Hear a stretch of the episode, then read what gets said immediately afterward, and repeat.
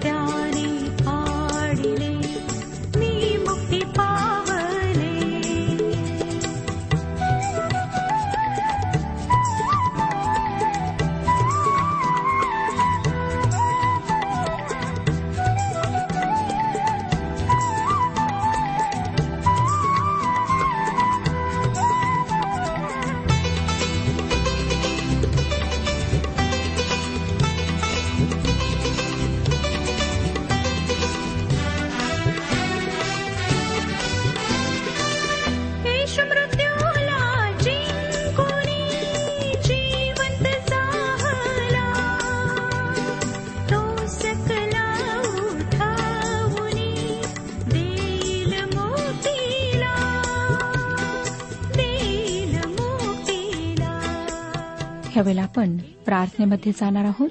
म्हणून शांतता राखा. आपले लक्ष परमेश्वराकडे लावा. स्वतःच्या हृदयाला नम्र करा. प्रार्थना करूया.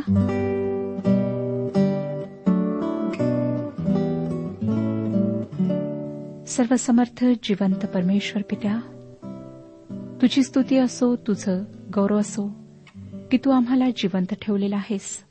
आमच्या सर्व गरजा तू पुरवलेल्या आहेस. इतकंच नाही परंतु ही सुंदर वेळ तू आम्हाला लाभू दिलीस की आम्ही तुझ्या चरणाशी बसून तुझ्या वचनातून काही शिकावे. आज तू आमच्याशी बोल. आम्हाला दाखव प्रभू की आत्मिक जीवनामध्ये आम्ही कुठे चुकत आहोत कुठे आम्हाला प्रगती करायची आहे. आम्ही चुकलो आहोत. आम्ही तुझ्या विरुद्ध वागलो आहोत. आमच्या सर्व पापांची क्षमा कर. आमची मदत कर. तूच आम्हाला चालेव. आमच्यापैकी अनेक जण आजारी आहेत. अनेकांना भयंकर अशा वेदना आहेत. आपल्या सामर्थ्य हाताचा स्पर्श कर प्रभू. आरोग्य पुरेव. जेणेकरून प्रत्येकाच्या जीवनाच्याद्वारे तुझंच गौरव व्हावं. ही वेळ आम्ही तुझ्या पवित्र हातात सोपवित आहोत. आजच्या वचनाच्याद्वारे आमच्याशी बोल. आत्मिक रूपाने आम्हाला आशीर्वादित कर. ही प्रार्थना तारणाऱ्या प्रभू येशू ख्रिस्ताच्या गोड आणि पवित्र नावात मागितले आहे. म्हणून तो ऐक. आमेन. श्रोत्यांनो नेहम्याचे पुस्तक ह्याच्या सातव्या अध्यायाला आज आम्ही सुरुवात करीत आहोत. या अध्यायात नेहम्याने लोकांची केलेली जनगणना नोंदण्यात आली आहे. जर आपणाजवळ पवित्र शास्त्र बायबल आहे तर जुन्या करारातील नेहम्याचे पुस्तक सातवा अध्याय उघडा. आपण पाहिले श्रोत्यानो की तटाच्या भिंतीचे बांधकाम पूर्ण झाले व लोकांनी एरुश्लेमेचे रक्षण करायला सुरुवात केली. पुष्कळशी घरे बांधून झाली होती. पण अजूनही शहरात पुष्कळ काम शिल्लक राहिले होते.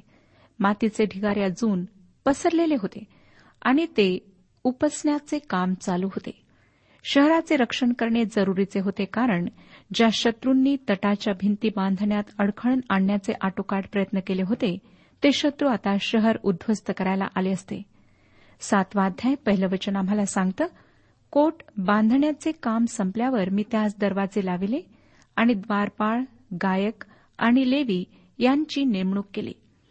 शहराच्या तटाच्या भिंती बांधून पूर्ण झाल्यावर नेहम्याने वेगवेगळ्या वेशींना दरवाजे बसवले व शहराचे रक्षण करण्यासाठी लोकांची नेमणूक केली. भिंतीभोवती पहारा ठेवण्याचे व शहरातल्या लोकांना बाहेर काय चालले आहे त्याची बातमी पोहोचविण्याचे काम या द्वारपालांचे होते. जर शत्रू शहरापाशी पोहोचला तर शहरातल्या लोकांना सावधानतेचा इशारा देण्याचे काम त्यांचे होते. आणि हे पहारा ठेवण्याचे काम रात्रंदिवसाचे होते चोवीस तासाचे होते. या कामाचा दर्जा फार उच्च होता. परंतु आम्हाला आढळेल की पहाऱ्याचे नियम हवे तसे लागू करण्यात आले नव्हते. शहराच्या बाहेरून शहरात प्रवेश करणाऱ्यांविषयी द्वारपालांनी तटस्थ असायला नको होते. आमच्या मंडळीत सहभागितेमध्ये येणाऱ्या जाणाऱ्यांविषयी आम्ही तटस्थ असायला नको. कारण जे सर्व स्वतः ख्रिस्ती असल्याचा दावा करतात त्या सर्वांशी आपण सहभागिता करणे अपेक्षित नाही. पॉल करिंदकरास पहिले पत्र पाचवाध्याय आणि अकराव्या वचनात म्हणतो ह्यास्तव मी तुम्हाला जे लिहिले होते त्याचा अर्थ असा की बंधू म्हटलेला असा कोणी जर जारकर्मी लोभी मूर्तीपूजक चहाड मद्यपी किंवा वित्तहरण करणारा असला तर तशाची संगत धरू नये. त्याच्या पंक्तीसही बसू नये. आजच्या जगात श्रोत्यानो आम्ही सिद्धांतांना सर्वात जास्त महत्त्व देतो. जर एखादी स्वतःला ख्रिस्ती म्हणवणारी व्यक्ती पवित्र शास्त्र ईश्वर प्रेरित वचन आहे हा सिद्धांत नाकारत असेल तर उपासनेत अशा व्यक्तीशी सहभागिता आम्ही करण्याचे कारण नाही. आताच आपण जे वचन वाचले त्यामध्ये पॉल सिद्धांतांविषयी बोलत नाही तो वर्तनाविषयी बोलतो. मंडळीत जर एखादी व्यक्ती व्यभिचारी किंवा मूर्तीपूजक असेल व आपल्यातले हे पाप दूर करण्याचा प्रयत्न ती करीत नसेल तर अशा व्यक्तीशी संगती न करण्याविषयी पॉल बोलत आहे. परंतु सहभागिता सिद्धांतावर अवलंबून आहे. जे आमच्याशी सिद्धांताच्या बाबतीत सहमत नाहीत त्यांच्याशी आम्ही सहभागिता करू नये. पॉल या ठिकाणी सांगत आहे की वर्तन व सिद्धांत दोन्हीही सहभागिता सोडण्यासाठी कारण होतात. ख्रिस्ताचा कुमारी मरियमपासूनचा जन्म ख्रिस्ताचे पुनरुत्थान त्याचे संपूर्ण देवत्व व संपूर्ण मानव असणे यासारखे आमच्या विश्वासाचे जे मूलभूत सिद्धांत आहेत जे आम्ही आमच्या विश्वास अंगीकारात बोलतो ते सिद्धांत नाकारणाऱ्या तथाकथित ख्रिस्ती लोकांशी आम्ही सहभागिता करणे योग्य नाही. परंतु असे करीत असतानाच या लोकांचा न्यायनिवाडा सुद्धा आम्ही करू नये. तरुण पाळक तिमथी याला पौलाने तिमथ्याला दुसरे पत्र दुसरा अध्याय एकोणीसाव्या वचनात लिहिले. तिमथ्याला दुसरे पत्र दुसरा अध्याय एकोणीसावे वचन. तथापि देवाने घातलेला स्थिर पाया टिकून राहतो. त्यावर हा शिक्का मारलेला आहे. प्रभू आपले जे आहेत त्यांना ओळखितो आणि जो कोणी प्रभूचे नाव घेतो त्याने अनितीपासून दूर राहावे. श्रोत्यानो देवाची लेकरे खरी कोण आहेत हे तुम्ही किंवा मी जाणत नाही परंतु देव त्यांना जाणतो. अयोग्य सिद्धांतांवर विश्वास ठेवणाऱ्यांशी आम्ही सहभागिता करू नये पण त्यांचा न्याय निवाडाही करू नये. परंतु आपण विश्वासणाऱ्यांनी सावध राहायला पाहिजे. स्वातंत्र्य हवे असेल तर आम्ही कायम सावध राहायला हवे. जेव्हा आम्ही परमेश्वराच्या सामर्थ्याला ओळखतो त्याच्यासमोर नतमस्तक होतो तेव्हा अतिशय सहजपणे आमच्या मुखातून त्याचे स्तुतीस्तवन बाहेर पडते. नेम्याने आपले फार जोखमीचे काम पूर्ण केले. देवाच्या कृपेने ते पूर्ण झाले. त्याने देवाची स्तुती सतत व्हावी यासाठी गायकांची नेमणूक केली. या पुस्तकाच्या पुढच्या अध्यायात आपण वाचतो की नेहम्यासाठी देवाचा आनंद त्याचे सामर्थ्य होते. खरोखर स्तुतीचा आत्मा म्हणजे सामर्थ्याचा आत्मा होय. आपण आनंद करणारे लोक असायला हवे. तुम्हाला जर कोणाची स्तुती करायची असेल किंवा अभिनंदन करायचे असेल तर ते तुम्ही कसे कराल? कंटाळवाण्या सुरात की आवाज उंचावन मोठ्या आनंदाने? आमचा प्रभू जिवंत आहे तो प्रेमळ आहे व तो आनंदाचा उगम आहे. त्याची स्तुती आम्ही मरगळल्याप्रमाणे नव्हे तर उत्साहाने व आनंदाने करायला हवी. आमच्या मंडळांमध्ये ज्यांना सुराचे योग्य भान आहे अशा तरुण तरुणींचा गायक वृंद असायला पाहिजे. त्यांनी उपासनेपूर्वी आवश्यक त्या गाण्यांचा सराव करायला पाहिजे. स्तुतीचा आत्मा सामर्थ्याचा आत्मा आहे. म्हणून उपासना करणाऱ्या आम्ही आनंद करायला हवा आहे. स्तुती शोक करण्याच्या अगदी विरुद्ध आहे. पॉल अशा प्रकारे आत्म्याने भरलेल्या ख्रिस्ती व्यक्तीचे वर्णन करताना इफिस्करासपत्र पाचवाध्याय अठरा आणि एकोणीस वचनांमध्ये म्हणतो द्राक्षरसाने मस्त होऊ नका द्राक्षरसात बेतालपणा आहे. पण आत्म्याने परिपूर्ण व्हा. स्तोत्रे गीते व आध्यात्मिक प्रबंध ही एकमेकांना म्हणून दाखवा. आपल्या अंतकरणात प्रभूला गायन वादन करा. या स्तुतीच्या गीतांमुळे आमच्या जीवनात निश्चित आनंद येतो. आता नेहम्याने शहरात द्वारपाल पहारेकरी व गाणारे नेमले आणि त्याने लेव्यांची ही नेमणूक केली. ते सेवक होते. नीतीसूत्रे अठरावाध्याय आणि सोळावं वचन. आम्हाला सांगतं नीतीसूत्रे अठरावाध्याय सोळावं वचन. लाच मनुष्याचा मार्ग मोकळा करीते व त्याला बड्या लोकांसमोर नेते. ही गोष्ट खरी आहे. जर देवाने तुम्हाला सेवेसाठी बोलावले असेल तर तो तुमच्यासाठी जागा तयार करेल. तुम्हाला सेवेसाठी ठिकाण देईल.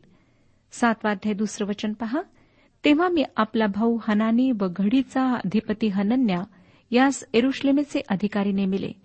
हा हनन्या इमानी असून इतर पुष्कळ लोकांहून देवाचे भय विशेष बाळगीत असे. हनानी हा नेहम्याचा सख्खा भाऊ नव्हता. तुम्हाला आठवतच असेल श्रोत्यानो की नेहम्याच्या पुस्तकाच्या सुरुवातीला जेव्हा नेहम्या अर्थशस्त्र राजाची सेवा करीत होता तेव्हा असे म्हटले आहे की एरुश्लेमेतील त्याच्या एका भावाने त्याला तेथल्या परिस्थितीची कल्पना दिली. तो नेहम्याचा सख्खा भाऊ नसून त्याचा देश बांधव होता. हनानी एरुश्लेमेच्या पुढाऱ्यांपैकी एक होता व नेहम्याला एरुश्लेमेच्या स्थितीची कल्पना देणारा तोच होता. पहिल्या अध्यायात आपण ज्या नेहम्याच्या भावाविषयी वाचतो तोच तो होता. म्हणजे नेहम्याला तो आधीपासूनच माहीत होता. म्हणून नेहम्या या ठिकाणी म्हणतो तेव्हा मी आपला भाऊ हनानी व गढीचा अधिकारी हनन्या यांना एरुश्लेमवर अधिकार करण्याविषयी आज्ञा केली. हनानीला हे स्थान हे पद कसे मिळाले? तो फार शिकलेला होता म्हणून काय? की त्याने ईश्वर विज्ञान महाविद्यालयातली पदवी घेतली होती म्हणून काय? पवित्र शास्त्र आम्हाला त्याच्या पात्रतेविषयी काय सांगते? एरुश्लेमवर अधिकार करण्याविषयी ज्यांना आज्ञा करण्यात आली त्यांच्यापैकी तो एक होता. कारण तो विश्वासू मनुष्य होता व बहुतांपेक्षा अधिक देवाचे भय धरीत होता. तो सुशिक्षित नव्हता तो विश्वासू होता तो देवाचे भय धरणारा होता. पॉल करिंदकरास पहिले पत्र चौथा अध्याय आणि दुसऱ्या वचनात म्हणतो कारभारी म्हटला की तो विश्वासू असला पाहिजे. विश्वासूपणा फार महत्वाची गोष्ट आहे. काय? लोक आज तुमच्यावर विश्वास ठेवू शकतात? तुमच्यावर सोपवलेले काम तुम्ही विश्वासूपणाने पार पाडाल अशी ते खात्री बाळगू शकतात काय? आता आपण नेहम्याचे पुस्तक सातवाध्याय आणि तिसरं वचन वाचूया. मी त्यास सांगितले उन्हाचा ताप होईपर्यंत एरुश्लेमेच्या वेशी उघडू नयेत. लोक काम करीत असता वेशींचे दरवाजे लावून त्यास अडसर घालावे. एरुश्लेमकरांचे पहारे नेमावे आणि प्रत्येकाने आपापल्या घरासमोर पहारा करावा. श्रोत्यानो दिवसा शहराच्या प्रत्येक प्रवेशद्वारावर पहारा ठेवण्यात आला होता व रात्री सर्वांनी जागृत असावे असे त्यांना सांगण्यात आले. प्रत्येकाने स्वतःच्या घरासमोर पहारा ठेवावा असेही सांगण्यात आले. आमच्या घरांविषयी म्हणजे आमच्या कुटुंबियांविषयी परमेश्वर आम्हाला जबाबदार धरतो. प्रभू येशू ख्रिस्ताने मार्क शुभवर्तमान तेरावा अध्याय आणि सदोतीसाव्या वचनामध्ये म्हटले जे मी तुम्हाला सांगतो ते सर्वांना सांगतो. जागृत रहा. प्रत्येक विश्वासणाऱ्याने या गोष्टीची जाणीव ठेवायला हवी. आजच्या आधुनिक युगामध्ये टीव्ही व्हिडिओ व अनेक वैज्ञानिक शोधांच्या युगामध्ये देवावरचा आपला विश्वास टिकून ठेवणे कठीण आहे. विशेष म्हणजे संस्कारक्षम असलेल्या आपल्या कुमारवयीन मुलांना व मुलींना या अनैतिक जगाच्या वाईट प्रभावापासून राखणे फार महत्त्वाचे आहे. ही गोष्ट कठीण आहे परंतु जे घर जे कुटुंब देवाच्या वचनावर बांधल्या गेले आहे त्या कुटुंबासाठी ही गोष्ट कठीण नाही. जे आईवडील स्वतः देवाच्या भयात चालतात व नियमित प्रार्थना करतात आपल्या मुलांच्या आध्यात्मिक जीवनाची काळजी घेतात त्यांचे घर अशा वाईट प्रभावांपासून सुरक्षित राहू शकते. परंतु घरातल्यांनी सैतानाच्या हल्ल्यापासून अयोग्य सिद्धांतांपासून वाईट व अनैतिक गोष्टींच्या प्रभावापासून स्वतःला राखले पाहिजे. स्वतःच्या आध्यात्मिक जीवनावर पहारा ठेवला पाहिजे. श्रोत्यानो हे आपोआप होणार नाही तर त्यासाठी जाणीवपूर्वक काळजी घ्यायला हवी. उदाहरणार्थ खून मारामारी व अनैतिक गोष्टी चित्रित करणारे चित्रपट पाहणे टाळायला हवे. ज्या लोकांच्या सहवासाचा प्रभाव चांगला नाही जे अनैतिक वर्तन करतात अशांची संगती टाळायला हवी. ख्रिस्ती मूल्ये व विश्वास याविषयी तडजोड करायला नको. ह्या अनेक गोष्टी जर आम्ही पाळू तरच आमचे आध्यात्मिक जीवन सुरक्षित राहील. त्याची जोपासना होईल त्याची वाढ होईल व ते प्रभूसाठी फळ देईल. अशा सफळ आध्यात्मिक जीवनाचे वर्णन स्तोत्रकर्त्याने स्तोत्रसहिता पहिला अध्याय एक ते तीन वचनांमध्ये केलेले आहे. स्तोत्रसहिता पहिला अध्याय एक ते तीन वचने वाचूया. धन्य तो पुरुष जो दुर्जनांच्या मसलतीने चालत नाही पापीजनांच्या मार्गात पाऊल घालीत नाही आणि धर्मनिंदकांच्या बैठकीत बसत नाही तर परमेश्वराच्या शास्त्रात रमतो. त्याच्या शास्त्राचे अहोरात्र मनन करीतो. जे झाड पाण्याच्या प्रवाहाजवळ लाविलेले असते जे आपल्या हंगामी फळ देते ज्याची पाने कोमत नाहीत अशा झाडासारखा तो आहे. आणि जे काही तो हाती घेतो ते सिद्धीच जाते. आमच्या आध्यात्मिक जीवनाविषयी आमच्या आध्यात्मिक जीवनासाठी जागृत राहणे हे एका जिवंत ख्रिस्ती व्यक्तीचे लक्षण आहे. जे त्याविषयी जागृत नसतात ते मृतवत राहतात. आता आपण चौथं वचन वाचूया. सातवा अध्याय चौथं वचन.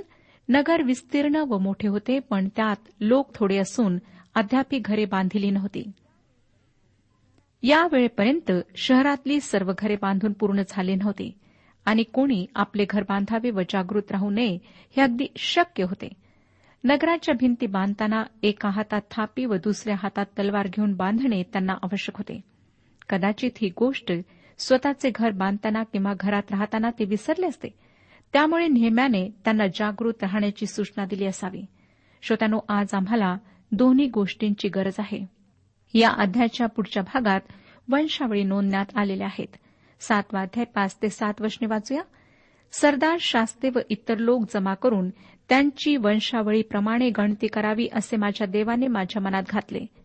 जे प्रथम एरुश्लेमेत आले होते त्यांच्या वंशावळीची वही मला सापडली व त्यात हे लिहिलेले सापडले. बाबेलच्या नबुखदनेसर राजाने जे लोक धरून नेले होते त्यातले त्या मुलखात राहत होते ते लोक बंधमुक्त होऊन एरुश्लेमेस व यहुदातील आपापल्या नगरात परत गेले. ते हे येशुवा नेहम्या अजऱ्या राम्या नहमानी मर्दखय बिलशान मिस्पेरेथ बिगवाई नहुम व बाना. जे जरुबाबेला बरोबर आले ते हेच. इस्रायल लोकातल्या मनुष्यांची संख्या ही होती. श्रोत्यांनो एज्राच्या दुसऱ्या अध्यायात जी वंशावळी आम्हाला वाचायला मिळते ती हीच आहे. देवबाप कशासाठी एवढ्या लांबलचक वंशावळींची नोंद करतो असे आपल्याला वाटणे साहजिक आहे. पवित्र शास्त्र आम्हाला स्तोत्रसंहिता एकशे बारा अध्याय आणि सहाव्या वचनामध्ये सांगते तो कधीही ढळणार नाही. धार्मिकाचे स्मरण सर्व काळ राहते. परमेश्वर म्हणतो मी या लोकांना ओळखतो व तुम्हीही त्यांना ओळखावे अशी माझी इच्छा आहे. त्याने या लोकांच्या नावाच्या दोन प्रती केल्या आहेत. जणू काही परमेश्वर आम्हाला म्हणत आहे तुम्हाला या लोकांमध्ये काही रुची वाटणार नाही परंतु मला आहे कारण हे लोक माझे आहेत ही वंशावळी देवाच्या स्मरण वहीतले एक पान आहे. पवित्र शास्त्रा श्रोत्यानो आम्हाला अनेक वंशावळ्या सापडतात. आमच्यासाठी ही केवळ नावे आहेत परंतु परमेश्वर यातील प्रत्येक व्यक्तीची आठवण ठेवतो व कोकऱ्याच्या जीवनी पुस्तकात त्याची नोंद करतो. मला वाटतं की हे लोक फारच भाग्यवान आहेत कारण जग त्यांचे महत्त्व विसरेल जग त्यांना ओळखणार नाही परंतु परमेश्वर त्यांना विसरत नाही. त्यांच्या मृत्यूनंतरही ते परमेश्वरासमोर नित्य असतील. पवित्र शास्त्र तर लिहून पूर्ण झाले आहे. त्यामध्ये आता कोणाच्या नावाची नोंद होणे शक्य नाही. परंतु देवाच्या जीवनी पुस्तकात त्याच्या स्मरणवहीत नावाची नोंद मला वाटते सतत होत आहे. मरणानंतरही लोकांनी आपली आठवण ठेवावी असे कोणाला वाटत नाही. असे तसे वाटते म्हणूनच काही लोक दानधर्म करतात सत्कृत्य करतात पुढारी आपले पुतळे उभारण्याची अपेक्षा करतात. पण हे सर्व क्षणभंगूर आहे. लोक तुम्हाला फार काळ स्मरणात ठेवू शकत नाहीत व ठेवणारही नाहीत. तुमच्या मृत्यूनंतर जगाला तुमचा विसर निश्चित पडणार आहे. परंतु एक व्यक्ती तुम्हाला विसरणार नाही ती व्यक्ती म्हणजे परमेश्वर. पण थांबा त्याने तुमची आठवण ठेवावी यासाठी एक अट आहे. ती अट म्हणजे तुमचा प्रभू येशू ख्रिस्तावरचा विश्वास. त्या विश्वासामुळे तुमचे नाव जीवनी पुस्तकात नोंदल्या जायला हवे. येशू ख्रिस्ताने मानवजातीच्या पापांसाठी वधस्तंभावर जे रक्त सांडवले त्या रक्ताचा शिक्का तुम्हावर मारलेला हवा. तरच तुमची नावे जीवनी पुस्तकात नोंदल्या जातील. जर अजूनही तुम्ही देवाचा पुत्र येशू याच्या प्रायश्चितावर विश्वास ठेवला नसेल तर आजच वेळ आहे. त्यावर विश्वास ठेवा आणि प्रभूला तुमच्यावर त्याचा पुत्र किंवा कन्या म्हणून शिक्का मारू द्या. त्याला तुमचे नाव आपल्या स्मरणवहीत नोंदू द्या. काय माहीत श्रोत्यानं उद्याचा दिवस आम्हाला कदाचित लाभणारही नाही. आता पुढे आपण सातवाध्याय सतरावे वचन वाचूया. अजगादाचे वंशज दोन हजार तीनशे बावीस. हा अजगाद कोण होता? हा बाबेलोनाला ज्यांना कैद करून नेण्यात आले त्यांच्यापैकी एक होता. पाडावपणाच्या काळात म्हणजे जवळजवळ सत्तरपेक्षा थोडी अधिक वर्षे त्याचे कुटुंब वाढले होते. व त्याच्या वंशजांची संख्या दोन हजार तीनशे बावीस इतकी झाली होती. आणि त्यांच्यापैकी प्रत्येकजण अभिमानाने म्हणाला असेल मी अजगादाच्या घराण्यातला आहे. कोणी इस्रायली आहे? ह्याविषयी आव्हान केले तर ती व्यक्ती म्हणू शकत असे की मी अजगादाचा खापरपंतू आहे. मी त्याच्या घराण्यातला आहे.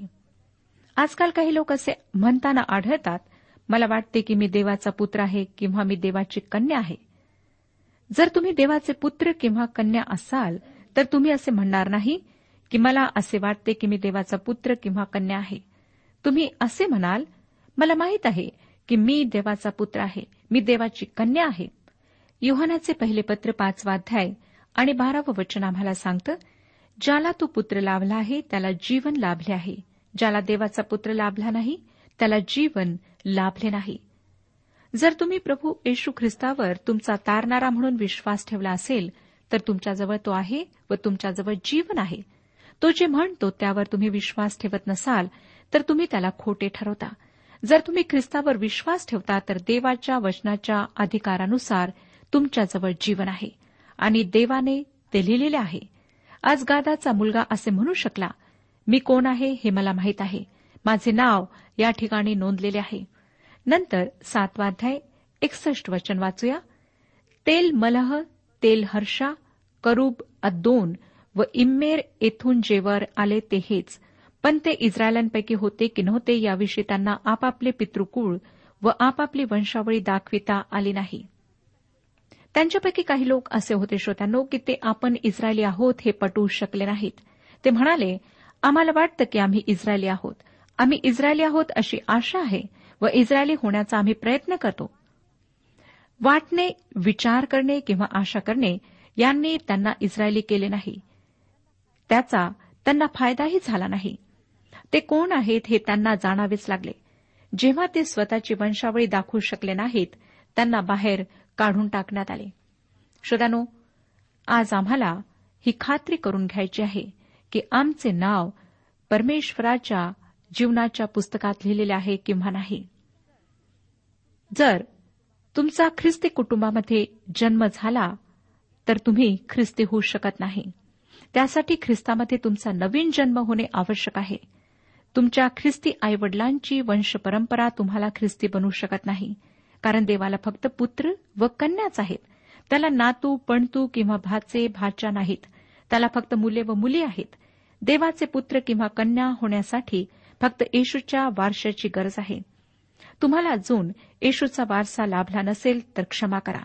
तुमचे नाव देवाच्या लोकांच्या यादीत नसणार व देवाच्या स्वर्गीय राज्यात तुम्हाला प्रवेश मिळणार नाही.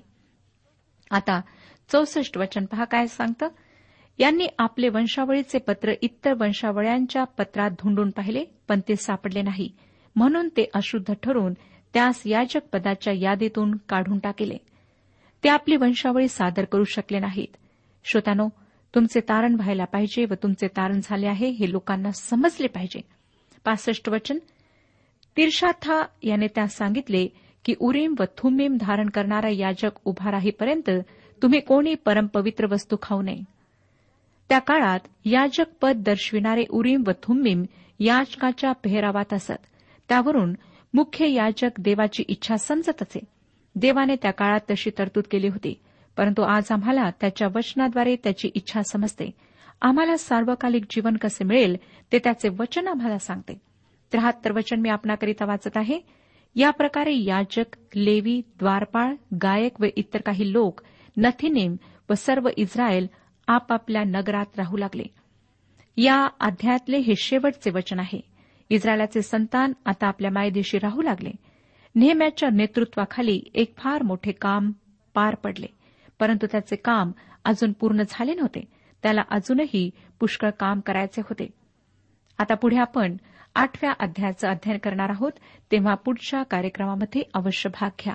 मला खात्री आहे श्रोत्यानो की आजच्या वचनाच्याद्वारे परमेश्वर आपणाशी बोललेला आहे. परमेश्वर आपणा सर्वांस आशीर्वाद देऊ. आजच्या उपासना कार्यक्रमात परमेश्वराच्या जिवंत वचनातून मार्गदर्शन आपण ऐकलं. आजच्या या वचनातून आपणास काही आशीर्वाद मिळाला असेल यात काही शंका नाही. सुदैव जीवनविषयक काही शंका असल्यास किंवा काही प्रश्न असल्यास किंवा काही प्रार्थना निवेदन असल्यास पत्राद्वारे आम्हास अवश्य कळवा. आम्हाला अगदी आनंदच होईल. पत्र व्यवहारासाठी आमचा पत्ता लिहून घ्यावा. कार्यक्रम उपासना पोस्ट बॉक्स क्रमांक एक शून्य दोन बेझनबाग नागपूर पिनकोड क्रमांक चार चार शून्य शून्य शून्य चार.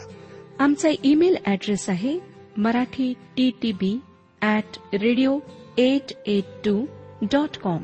Email address पुन्हा एकदा ऐका. Marathi T T B at radio eight eight two dot com.